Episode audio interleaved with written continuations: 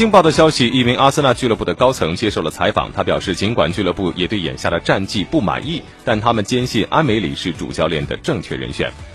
这位官员表示，和大家一样，我们也对球队目前为止的战绩和表现感到失望。我们与球迷、主帅还有所有的球员、职员感受是一样的，球队的表现没有达到预期。我们需要提升表现来达到赛季的目标，而我们坚信埃梅里是这份工作合适的人选。这份支持也同样来自于俱乐部所有的员工们。我们正在加紧幕后的工作，努力扭转如今的情况。大家充满了自信。